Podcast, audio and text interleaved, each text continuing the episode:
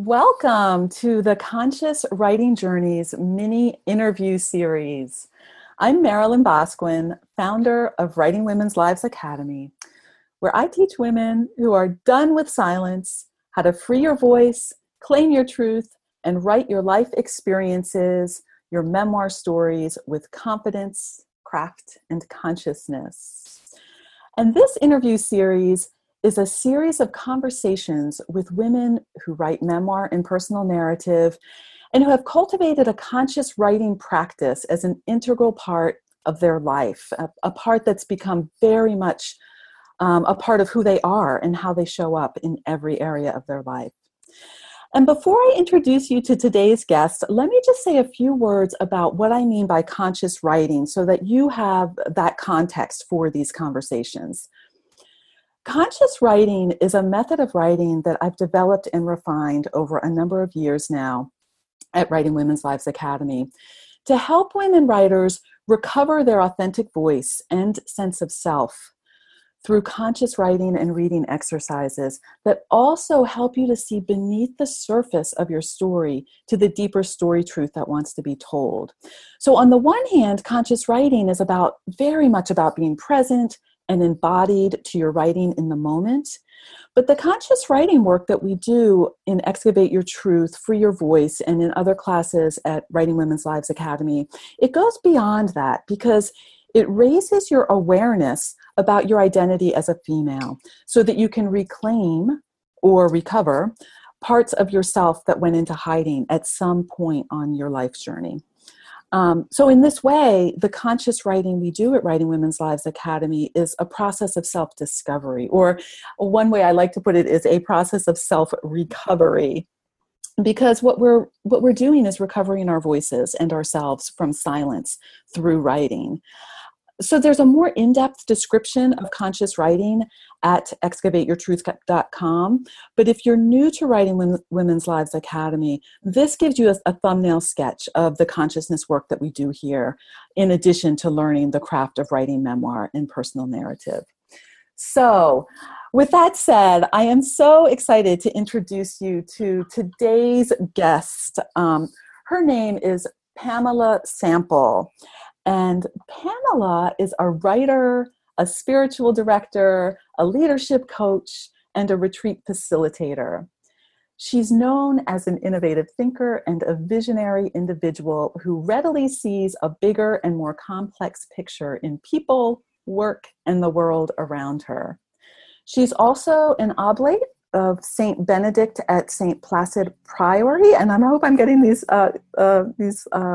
names of the places correct, in Lacey, Washington. And she's a sister of Belle Kerr.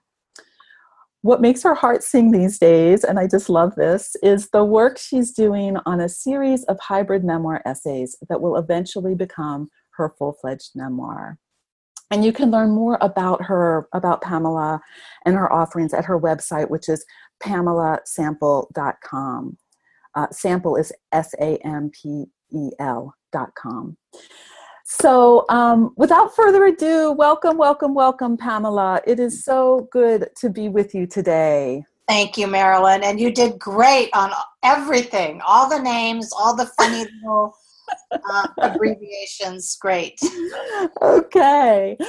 Well, that was like a stab in the dark. So that's good to know. Pamela and I, just before this conversation, we were trying to remember when we first met. When she first took Excavate Your Truth, Free Your Voice here at Writing Women's Lives Academy. And we figured out that it was the first class that I taught online, which was in the summer of 2014. And so, Pamela, it's just been such a joy and a privilege for me to see you grow as a writer over the years. And just to really come into your own, to that place where you're now, writing your memoir and beginning it in the hybrid pieces that you're doing. And so, I would love for us to start by asking you to share with us your writing history or your path that led you to Writing Women's Lives Academy and to the conscious writing journey that you're on today. Sure. Well, first of all, thank you. I It's such a pleasure to do this. It's such a pleasure to talk about, first of all, writing, because it's so near and dear to our hearts, but also my journey, because the last 3 years really for me have been instrumental and a kind of I know it's a trendy word, but literally transformative for myself, because while I've always written and I've tiptoed around calling myself a writer, I've used the word writer. The reality is, in the last 3 years, I have really become a writer, and I own being a writer. And of course, it's the culmination of, you know, the journey I've taken, but it has an enormous amount to do with the intersection of our worlds and my taking your work, because the part about consciousness and silencing and the cultural conditioning for women around our voices really unleashed my understanding. Your teaching about that really unleashed for me a whole new level of understanding about voice. And so I have you to really thank for that. And I've always written. I've written from, diary, letters. I was an avid, this'll tell my age, pen pal. I had many pen pals when I was young, and I have still somewhere copious amounts of boxes of letters and things that I wrote to people. I don't know, I kept copies, or letters came to me and then I'd copy them, and it's always been part of my soul. And, unfortunately for me, there's many good things about my upbringing. One, I was raised around a lot of books. I had access to libraries, and that's how I saved myself, by reading. And my family, though, was a very traditional Midwestern family, security, job security, have a career, something that's tangible. And this notion of being a writer in my family just didn't exist. So, to me, it was always kind of on the side or a hobby, or I never dreamed that I would make a living as a writer, or that a major portion of my life's work or energy would be around writing. So, I did the traditional thing. I went to business school and I had a career, but I always wrote. And I always took, I started to explore workshops and, weekend things and weeks here and there. And I was struck by a couple of things. One was that the women, particularly, that I would meet, really, it was very common stories to mine, in that writing was something they did on the side, but was very important to their soul. And I was very struck by that. And I was also struck by people really struggling to nurture their writing and develop their writing, and the struggle that was. And so, fast forward to 2014, and I really have done a lot of writing events, workshops. I've really cultivated myself on the outside of my career. But it was something that I saw online about Excavate Your Voice that grabbed me in a way that nothing else ever had. Maybe something really early on, but I was too young to understand it. And it was about the concept of silencing, and the notion that as women, culturally, we don't even know how that happens, but it does. And I consider myself a feminist, and I'm well-read, and I'm very privileged. And yet, I had this aha when I signed up for the class and we started down the path of doing the readings and doing the exercises, just how much I also had been silenced. That the whole notion that I didn't think I had a story, because my story was so mundane or so Midwestern, or somebody's already written these stories. It was a discounting. And it was this huge, it was just a light bulb going off for me. And so I just dove from that point on, and just, it was kind of like a lid popped off, and the depth of my writing dropped, or you could say it ascended, you know, 2 levels in terms of me being able to access real feelings and the essences of my story, because I decided basically, I don't know if I can swear because I swear a lot, but cussing is what, a holy language, right? Yes, that's right. I just basically decided, fuck it, I'm gonna talk about what was real in my family for me. I'm gonna share my journey.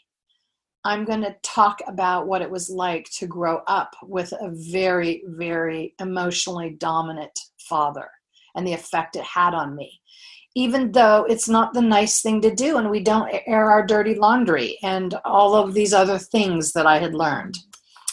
So that's, you know, I mean, that's 3 decades worth of my adult life kind of writing life, and it's coming to a head. And that, you know, it is really, and I think I shared this with you, that I actually am thinking about pursuing an MFA.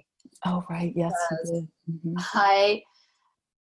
The notion of studying with like-minded people and really committing myself to something that I've always wanted to do, but that I never thought you should do or could do, because you know, how is this going to work? And let that kind of, those things be damned, you know, it's just, this is my soul's calling. Oh, that's so beautiful, Pamela. And, you know, I would love to hear about early on you said that you had often tiptoed around calling yourself a writer, and now you own being a writer. And can you say some more about what, that process in and of itself was like for you, going from, you know, being tentative, I guess, in a sense, right? Tiptoeing around calling yourself a writer is, in a sense, being tentative about who you really are, and now claiming or owning that you're a writer, just in the context of the story you just told, you know, that you're now considering pursuing an MFA. Just would love to hear you say more about what that's been like for you. You know, it sounds like so much like your soul's journey, but anything else you have to say about that? Well, I know it's my soul's journey. I know I'm moving in the right direction. And I will say this, it is very still for me, because it's so new and it's so, fresh. It is, I still have days and moments and hours where I'm like, what am I doing? I mean, and the fear, there's still a great deal of fear. In fact, I'm actually working on an essay about fear and how it is accompanying me on this journey, and I'm not going to let it drive, you know, the steering wheel here. And just that struggle to do that. It's been empowering in the sense of, I know it's right, but it just continues to teach me how strong the conditioning is to not do this and to play small and to not claim my voice. And that piece I realize needs to be talked about more. Mm-hmm. And that I'm doing it anyway, damn it. Mm-hmm. And I don't know the outcome. I don't know what's going to happen, but I'm just clear.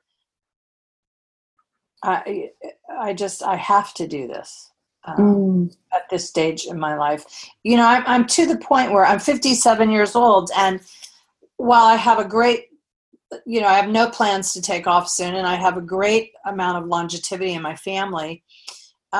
There does come a point when you sort of see the light at the end of the tunnel and you think, how do I really want to live my life? Mm.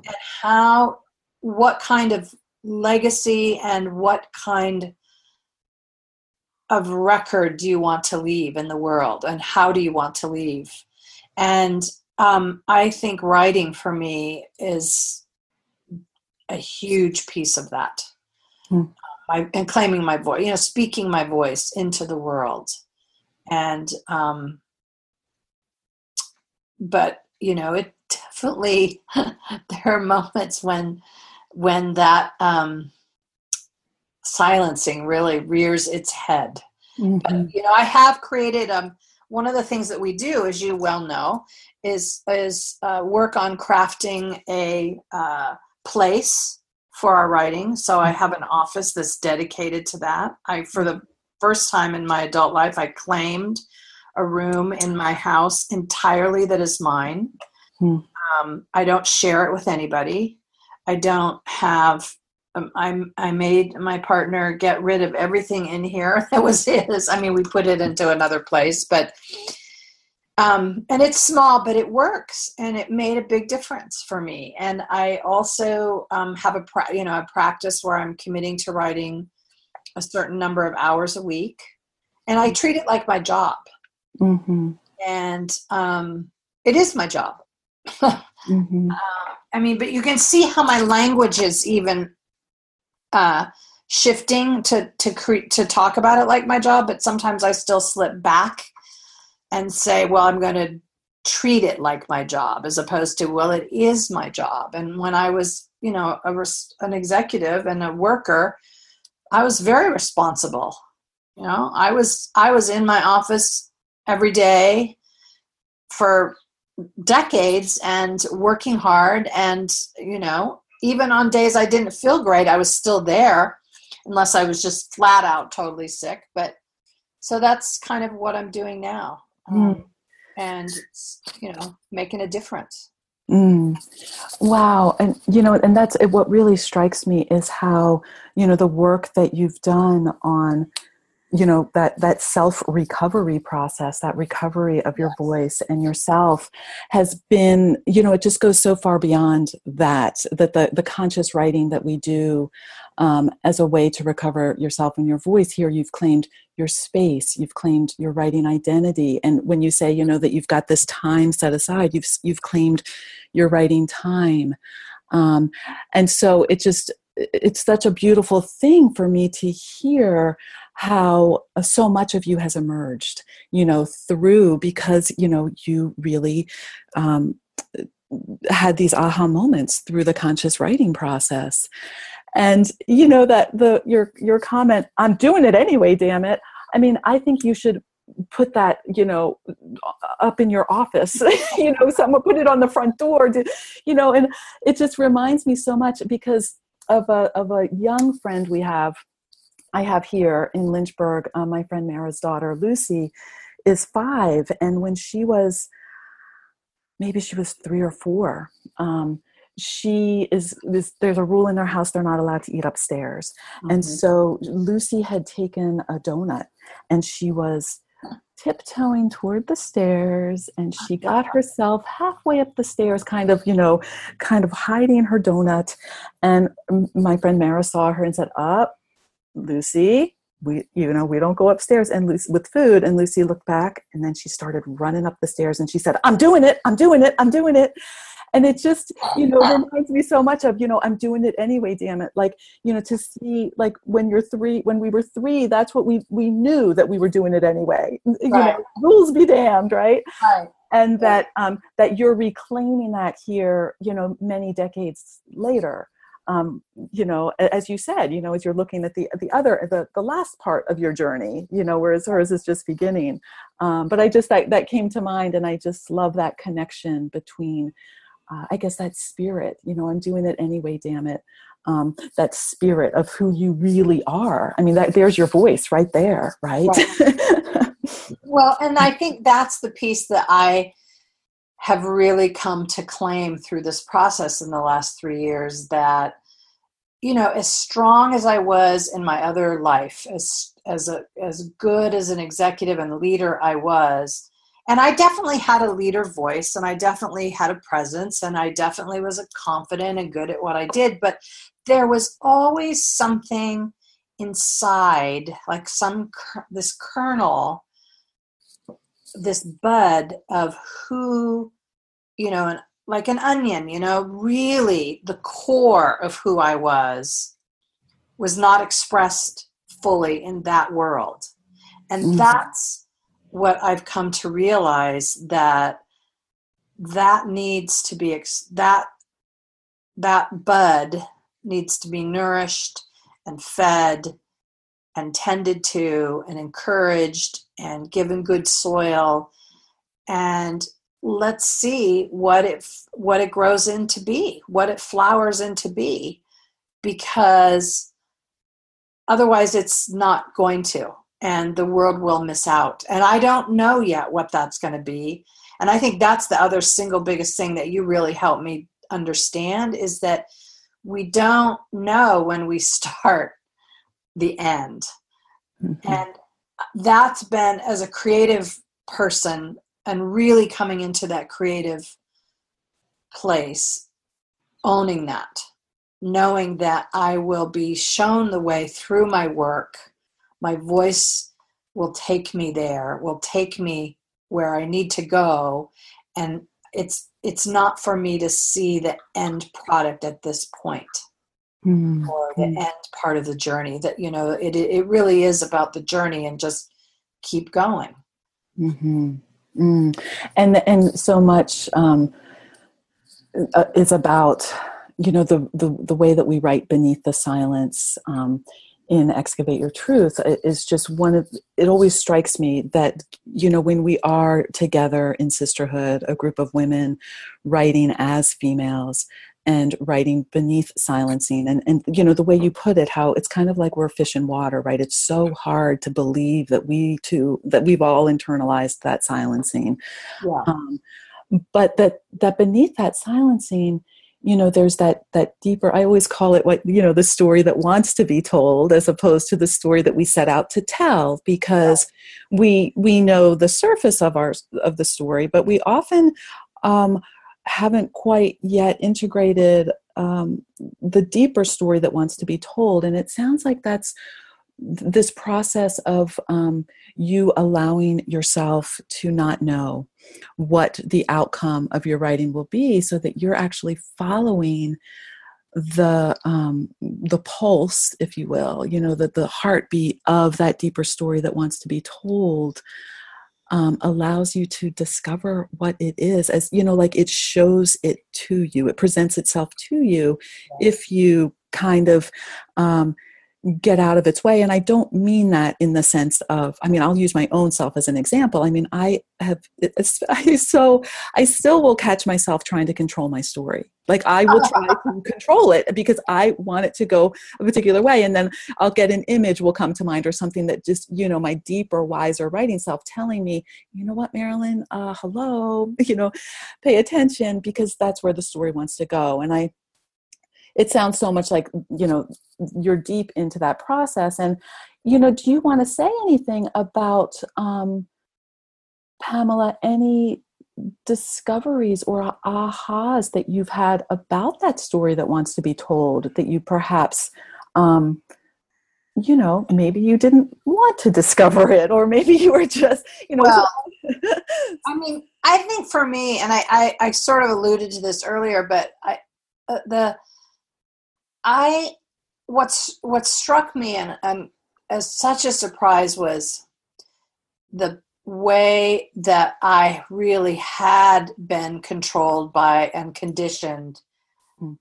I thought I had rejected all that. I left, you know, the Midwest. I went to graduate school. I did all these things. And I was like really clear, like I am choosing to not do X, Y, and Z. And I'm claiming, you know, A, B, and C over here.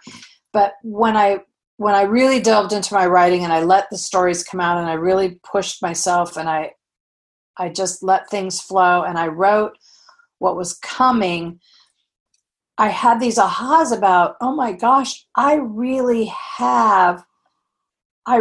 did take on the mantle of the quiet good girl. You know, I had equated it with being the responsible executive and the responsible career chooser, like that as a way of maturity. But I the aha was seeing, no, that's the way I was silenced. That's the way I owned the conditioning and silenced myself.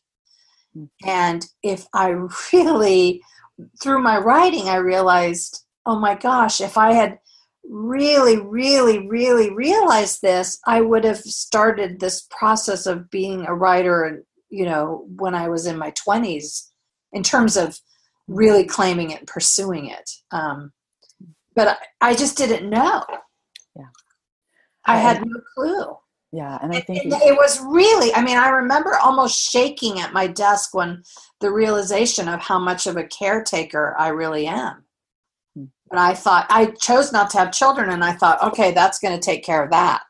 Well, guess what? You can still be a huge caretaker, even if you're not a parent. Mm-hmm. You know, and it was writing that really showed me this. Mm-hmm.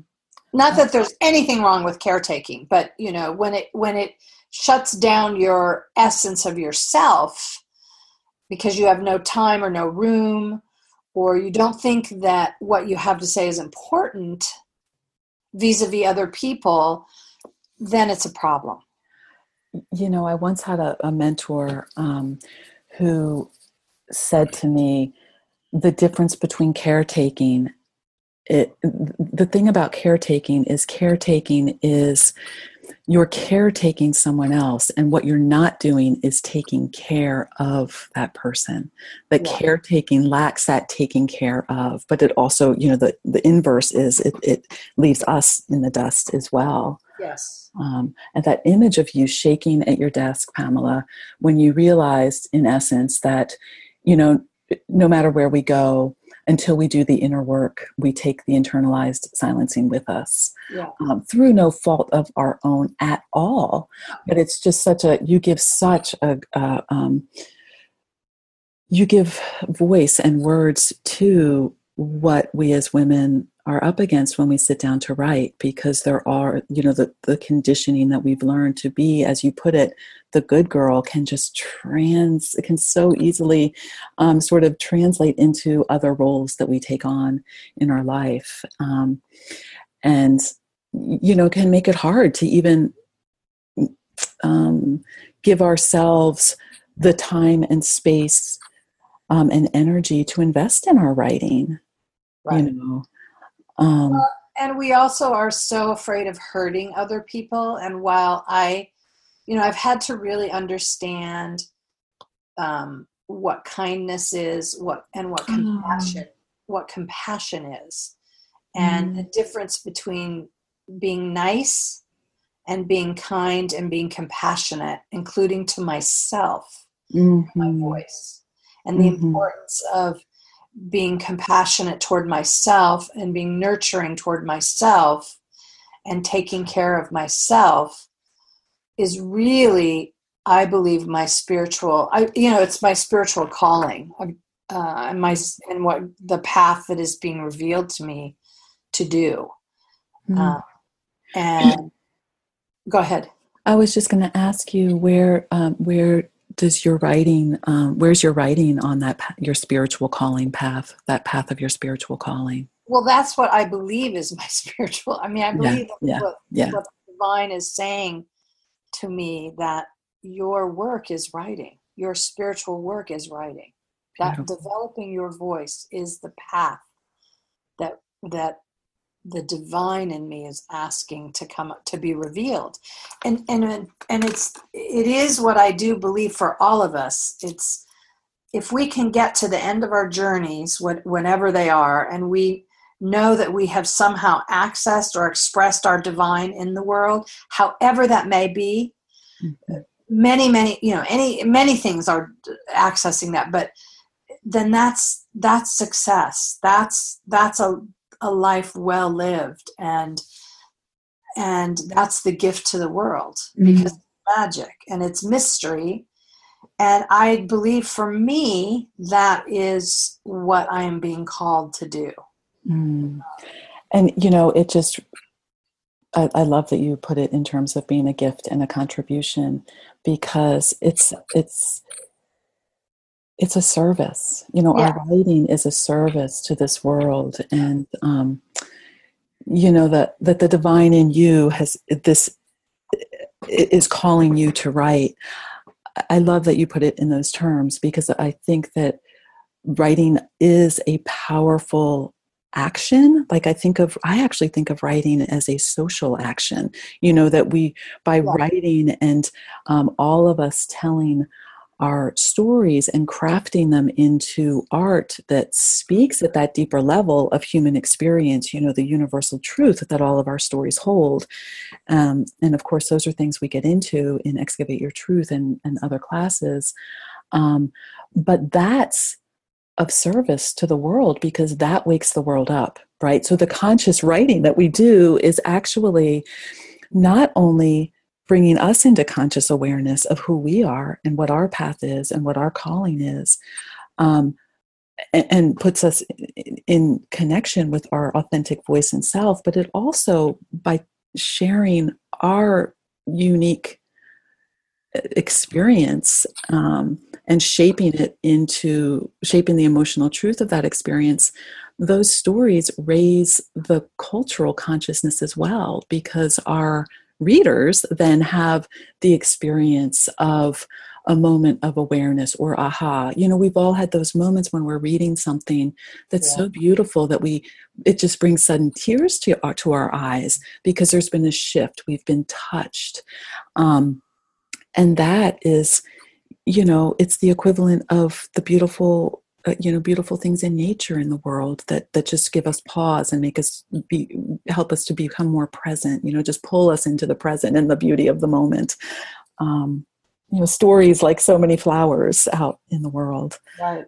It's how humans connect through stories. Oh, yes. It's how our brains work.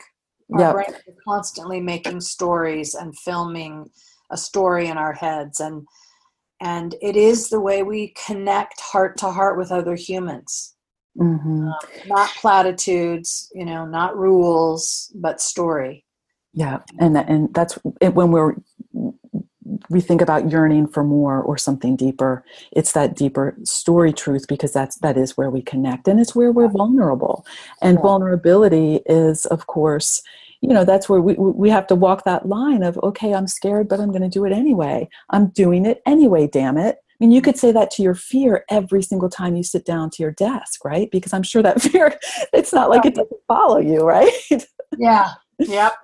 Well, and I just, you know, absolutely feel, especially now in the world and in the United States, the world of, for us as women, to really, really be clear about what's okay with us and what's not. And we have to speak up.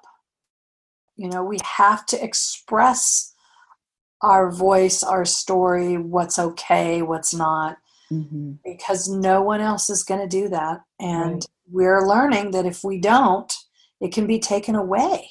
Yeah. And it's, and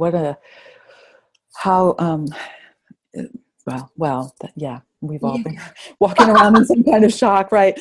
Yeah. And at the same time, knowing what I know about internalized silencing and internalized sexism and the larger culture, and there's a level at which I'm just not surprised, you know, that it looks to me like this backlash. And the backlash, of course, comes against so many marginalized groups, but certainly women's voices. And that brings me to one more thing I would love to hear you talk about, and that is, you know, what you're saying about getting our, you know, making sure that our voices and our stories are out in the world. And, you know, in my experience myself and in so many women that I talk to about writing, that's a really, really hard thing to do in a vacuum on our own.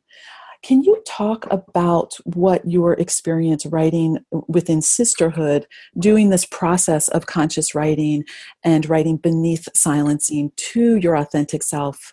How doing that within a sisterhood impacted your writing and your recovering of your voice and yourself from silence?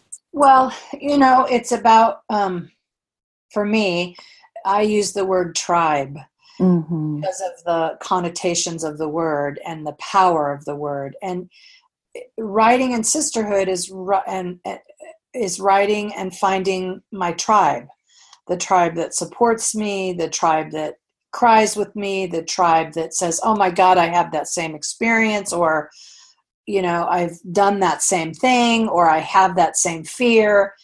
And there's comfort and in those numbers. And there's, and also just the women I've met who are committing to this path, and are, it's like having a, you know, a work networking group where in whatever field you're in, and you're in writing, and knowing you can talk shop with people, and you know, emotional shop as well as the craft of shop. And you know, I had this, I have a good friend, longtime friend, who's a poet, very established poet, and she told me not that long ago how she was going through a period of real despair about her work and her voice. And you know, this is a woman with published books, and I just was blown away when I was sitting there listening to her talk about that. And then I just looked at her and I said, oh my God, you know, that never goes away. And it's amazing how you're, you know, you still experiencing that. And yet I was also able to tell her, oh my gosh, your work is so important and has helped me in so many ways. And, you know, so it was this kind of realization of kindred spirit, and also support for one another. And so, you know, coming into this group, this tribe, and I've met women all over the world who are doing their thing, and also learning from other women all over the world about what it's like to live in a completely different culture, or with not the rights that I have, or not the extraordinary privileges that I've had. And it's really opened my eyes, and just been critical to who I am as a human being, to my, you know, my own growth as a human being. And I believe it is what the world needs. Yeah. More than anything. And I think a huge piece of what we're seeing in our world is because women's voices have been silenced. And not just here in our culture, but, you know, all across the world. Mm-hmm. Yeah. Yeah. You know, just this morning on the Writing Out Loud Sisterhood Facebook page, which for anyone listening, Writing Women's Lives Academy has a Facebook group called Writing Out Loud Sisterhood, and you're welcome to come join us there. Just you go to that group on Facebook and hit the join button. But just today I posted a very, it sounds so simple, this quote, but it's Rebecca Solnit. Her voice is her power, is the quote. Yeah. And it's just everything that you're saying, you know, that is where we find our power. And your friend, the poet, who, despite her success, right, what we would consider a very successful writer, that she's in despair of where's her real voice. You know, that's another part of the consciousness work that we do in reclaiming our voices, because it is work that we get much better at it. But that piece of the consciousness work where we claim the truth of who we are as writers, as opposed to who the inner critic tells us every minute of every day that we are, right? Because then we will never sit down and write. And so that's, you know, another thing, another reason that I say every time, you know, a woman writer sits down to write, she is not just up against the writing itself, but has to kind of find her way through that fear and that silencing, that inner critic that is there. And while you were talking, there was a bird. I don't know if you heard it, but in the background, Pamela, there was a bird chirping on your end, and it just sounded like that bird was there saying, "Yes, Pamela, yes." You know, that's great. You know, I will say, you made me remember one thing. I think I said this to you at one point about Excavate Your Voice. It's like really intense but effective therapy that works and is fun at the same time. You know, you go through and you really learn these things about yourself. You do the self-reflective work, but you're also creating something at the same time, and you're learning so much about yourself. Mm-hmm. And I, you know, as someone who's done a lot in her life, I was so struck by those. I think I took two classes or two or three, and then we worked together one-on-one. I did like 30 years worth of work in 2.5 years. And I did it, and it wasn't painful. Well, and isn't that a testimony to the power of our writing to connect us with the truth of who we are and that divine within? I mean, our wise writing self, I don't separate that from the divine within us, right? That is our inner guide. Right. Our voice is our inner guide. And that's why, you know, it's interesting that you make that comparison to therapy, because people will often say to me, "Oh my God, you're like better than a therapist," and I'm like, "Oh no, I'm not a therapist," But I think that is testimony, in no way to me, but to the power of our stories to transcend those limiting beliefs that we walk around with, that we spend so much time in therapy. And in therapy, I've spent a lot of time in therapy. This is in no way a criticism of therapy. It's been very, very useful to me in my life. And many of my clients, especially if they're writing hard stories, they will also do some form of a therapy or a modality that helps move the healing, you know, in addition to the writing.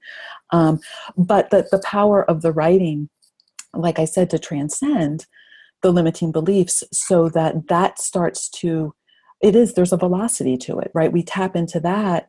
Right. And the other thing that I think is so powerful about our writing is that there's no one, how would I say this? Like, there's no one outside of us that we're filtering what we're saying through, and on some unaware level censoring what we're saying just by the mere fact of someone being there on the receiving end.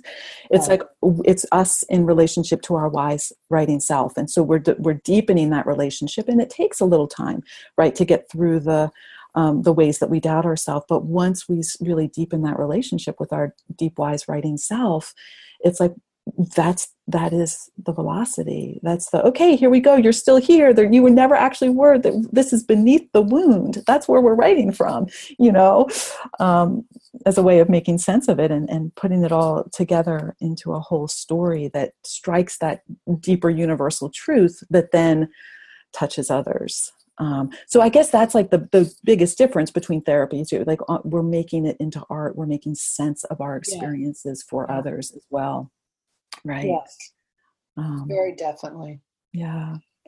So, Pamela, anything else that you want to say about your experience with writing, or anything you would want to share with others, other women who are, you know, at whatever stage they're at on their own writing journey? I mean, here at Writing Women's Lives Academy, women who've never written before come and take a class. Women who have written for decades come and can be in the same class and experience from wherever they're at really deep, I get, you know, back to your word, transformational work. But anything you want to share, you know, since you... the one thing I would love to share is about the importance and the value of starting wherever you are, mm-hmm. no matter what. And if you've always harbored a secret, you know, oh, I'd like to try that, or, oh, I don't think I write in my journal, or I write letters, or I just write about my family. I would just so encourage you to, any woman, to, step into it and claim it and do something, you know, take a class, go online, join the Facebook group, own that piece of you that says, that longs for that connection to other women who are claiming their voices and who are stepping into the world of writing.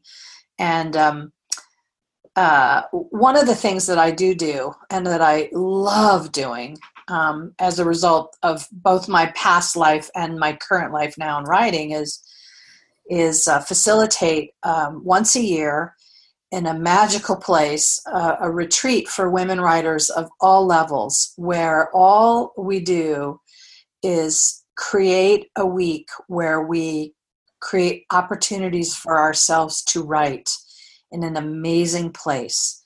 And we don't critique, we don't analyze, we just create space to write and an environment that nurtures us. And then we read our work aloud if we choose at night. And it's an amazing experience. And I feel this is, I'm going to be doing it now the third year. And any of you who are interested in this, check it out on my website. And I know you and I have talked about it, Marilyn. And it's just, I can't really, words can't describe it. You have to experience it because of the transformative power of being with other women, working together and living together just for the purpose of expressing our voices for a week. Mm. It's a magical experience. Yes. And I want to, let me repeat your website just so people know. It's Pamela Sampel. It's Sample, but it's, you know, Sampel, SAMPEL.com, Pamela Sampel. And so we can find a link to this information about this retreat there. And yes, I you know, once again, this year didn't work for me timing wise. And next, I'm going to have you tell me exactly, as soon as you know the date for 2018, I want to be the first person on that list, because that is like a dream. That's just a dream to be able to have a week devoted to, you know, just prioritizing the writing time and space, and talk about something very holy and spiritual, you know, to be able to do that and to honor well, your voice. And frankly, you know, Marilyn, one of the reasons I do it is that we do not do this as women. Yeah. We do not, I cannot tell you how many times I've talked to a woman who said, oh, I couldn't do that. I have this or that. And I'm like, but what if you created the space to do that? What if you arranged for the babysitter and one woman actually this year told me, she said, you know what?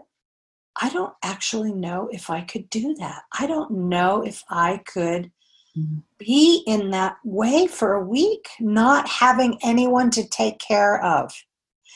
And we had a really profound conversation about that, because it was an aha for her.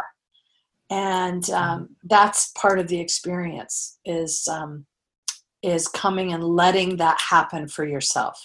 Right.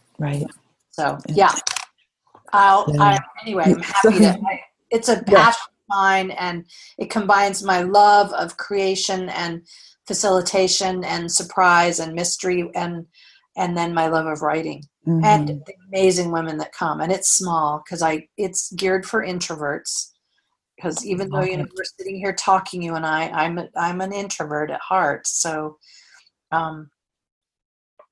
it's an amazing experience to be an introvert with other introverts. Yes.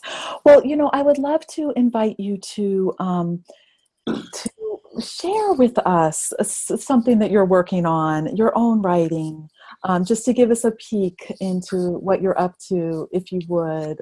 You know, at the end of our classes, at the end of Excavate Your Truth, Free Your Voice, at the 12th week, we do a reading, a virtual reading together, and it's always such a profound experience to hear, you know, where people are with their writing and the amazing, beautiful writing, and just to hear people's voices. And I would love for us to hear your voice right now to end our interview, if you'd be willing to share something with us.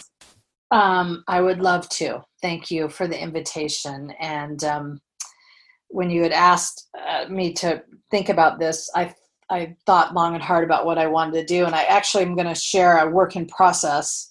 I took a poetry class for the last 16 weeks, and I've learned to craft more what are called hybrid pieces, which seems to work very well for me right now in accessing my story, as well as learning to get to the essence of the story. So I'm going to share 3 short pieces this is a much, it's a longer piece, but it's divided into about 12 short pieces.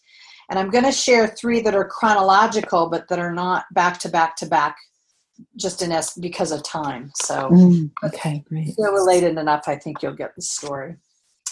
And the title right now, the work in process title of the overall piece is called Turquoise Yearnings. 1. You will turn 16 as 1980 begins. We sit a foot apart, sunk on the oversized sofa in your mom's art studio turned living room, and watch the revelers in New York City on the Magnavox wind down their boozy celebrations. You plead for a first kiss relentlessly. I refuse, although I notice how your t-shirt stretches across your sculpted shoulders after the third ask. I am 20 and the best friend of your older sister, a sister passed out in her bedroom from too much Boone's Farm. You do not relent. You cajole, needle, beg, flatter. You rise, pace the room, listing the reasons why this kiss would be the best thing. It would be an honor, a privilege. I'd be helping, educating. It would be less traumatic. It would be fun, easy, something to remember. The grandmother clock in the corner ticks toward midnight. At 12:02 a.m., I relent. Okay, all right, enough, I'll kiss you. You hop to your feet, pulling me with you, determined not to waste the moment or let me change my mind. I notice your turquoise eyes and freckled cheeks, your bristly hair. We lean in, our lips touch. Your hands on my shoulders pull me closer, and we kiss like lovers learning secrets. 2. I don't need sex. After midnight at the end of a sticky Iowa summer in 1981, we walk down 43rd away from your mom's house towards town under periodic spots lit by humming streetlights. We move in and out of darkness. Sometimes we hold hands even though it's 92 degrees. Our walking bodies bump into each other, then move apart in politeness. Sweat runs rivulets down the side of your neck, across your shoulders, down your shirtless back. In 2 days, I leave for graduate school in Seattle. Your senior year of high school starts tomorrow. We walk for blocks in silence. Cicada sounds swell, then fade. My sandals squeak. I don't want a girlfriend, you know. I don't need sex either. We walk, and I don't say anything, but a dread percolates in my gut. I knew it would come to this. I know it's right to leave, but my body betrays me, screams, no, no, no. My lips move, but nothing happens. I mean, don't get me wrong. Sex is nice. I mean, it's actually great, but I don't need it. Tears form and I fight them. I can't let you see. I can't let you know I never want this to end. I let go of your hand. Part 4. My mother neglected to tell me she invited you. In December 1989, I stand at the top of the staircase in my childhood Iowa home in full bridal regalia. Tiny crystals on my dress clink as I step down towards the living room where close family and friends await. The front door opens in the foyer below. You shake snow off your shoulders and step inside. There is a woman close behind you, a woman who is not your wife. You glance up the staircase, and in 3 steps you stand on the step below. Your arms encircle my waist and lift and squeeze my gown body into yours. You look incredible, you whisper. It is so good to see you. I hug in return. Tears pool and I cannot breathe. Despite the don'ts running in my head, I hug you harder, as if doing so would transport us out of the house, away from everyone, and out of the now. My mother neglected to tell me she invited you. I do not remember meeting the woman, your girlfriend who is not your wife. I know she was there and I know I met her, but I do not remember. Later, after toasts and tears, we sit side by side on the gold sofa laughing, my gowned left thigh against your right. My new husband sits next to me, and the unseen girlfriend next to you, or so I imagine. You place your hand on my leg and let it rest there, heavy and hot. My eyes flicker and I shudder. I rest my head on your shoulder as I place my hand on my husband's leg. Guests mention it's great. We're still such good friends. I never want you to leave, but you have to, and you do. I walk you to your car, shuddering this time from the cold that I know will keep us from dallying. You kiss my cheek, your lips soft and warm. You squeeze my hands. Our eyes meet. This time my tears flow. I say nothing. Goodbye, sweetie. It was so good to see you, you whisper. And then you are gone. Oh, wow. Oh, Pamela, thank you so much for sharing that. And wow. Oh, I'm eager to read the whole piece. I want to hear the whole piece. And just, wow, how there, it was just the spaciousness, the way there's just such presence. In that beautiful writing, talk about voice. So thank you so much for sharing that. It's so good to hear what you're up to right now with your work. Thank you. It's a pleasure. Yeah, we'll all look forward to. Is that part of the memoir in progress? Yes. Okay. Yes. So one day, everyone listening, I don't know, you may be the first among the first to have heard from Pamela's memoir in progress. I want to say before we close, just to anyone listening who is interested in starting your own conscious writing journey and in integrating writing into your life as part of your consciousness path, please feel free to check out the upcoming course, Excavate Your Truth, Free Your Voice. And you can find out more about it. There's a description at excavateyourtruth.com. And if you have any questions at all, just feel free to email me at marilyn@writingwomen'slives.com. Or you can find me, and also Pamela hangs out there as well, at the Writing Out Loud Sisterhood on Facebook.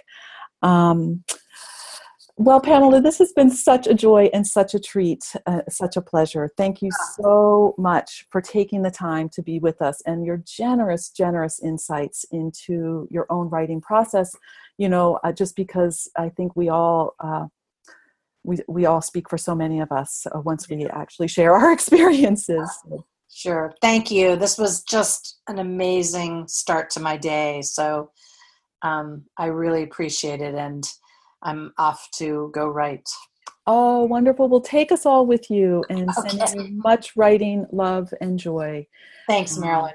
Okay. All right. Bye-bye, Pamela. Bye-bye.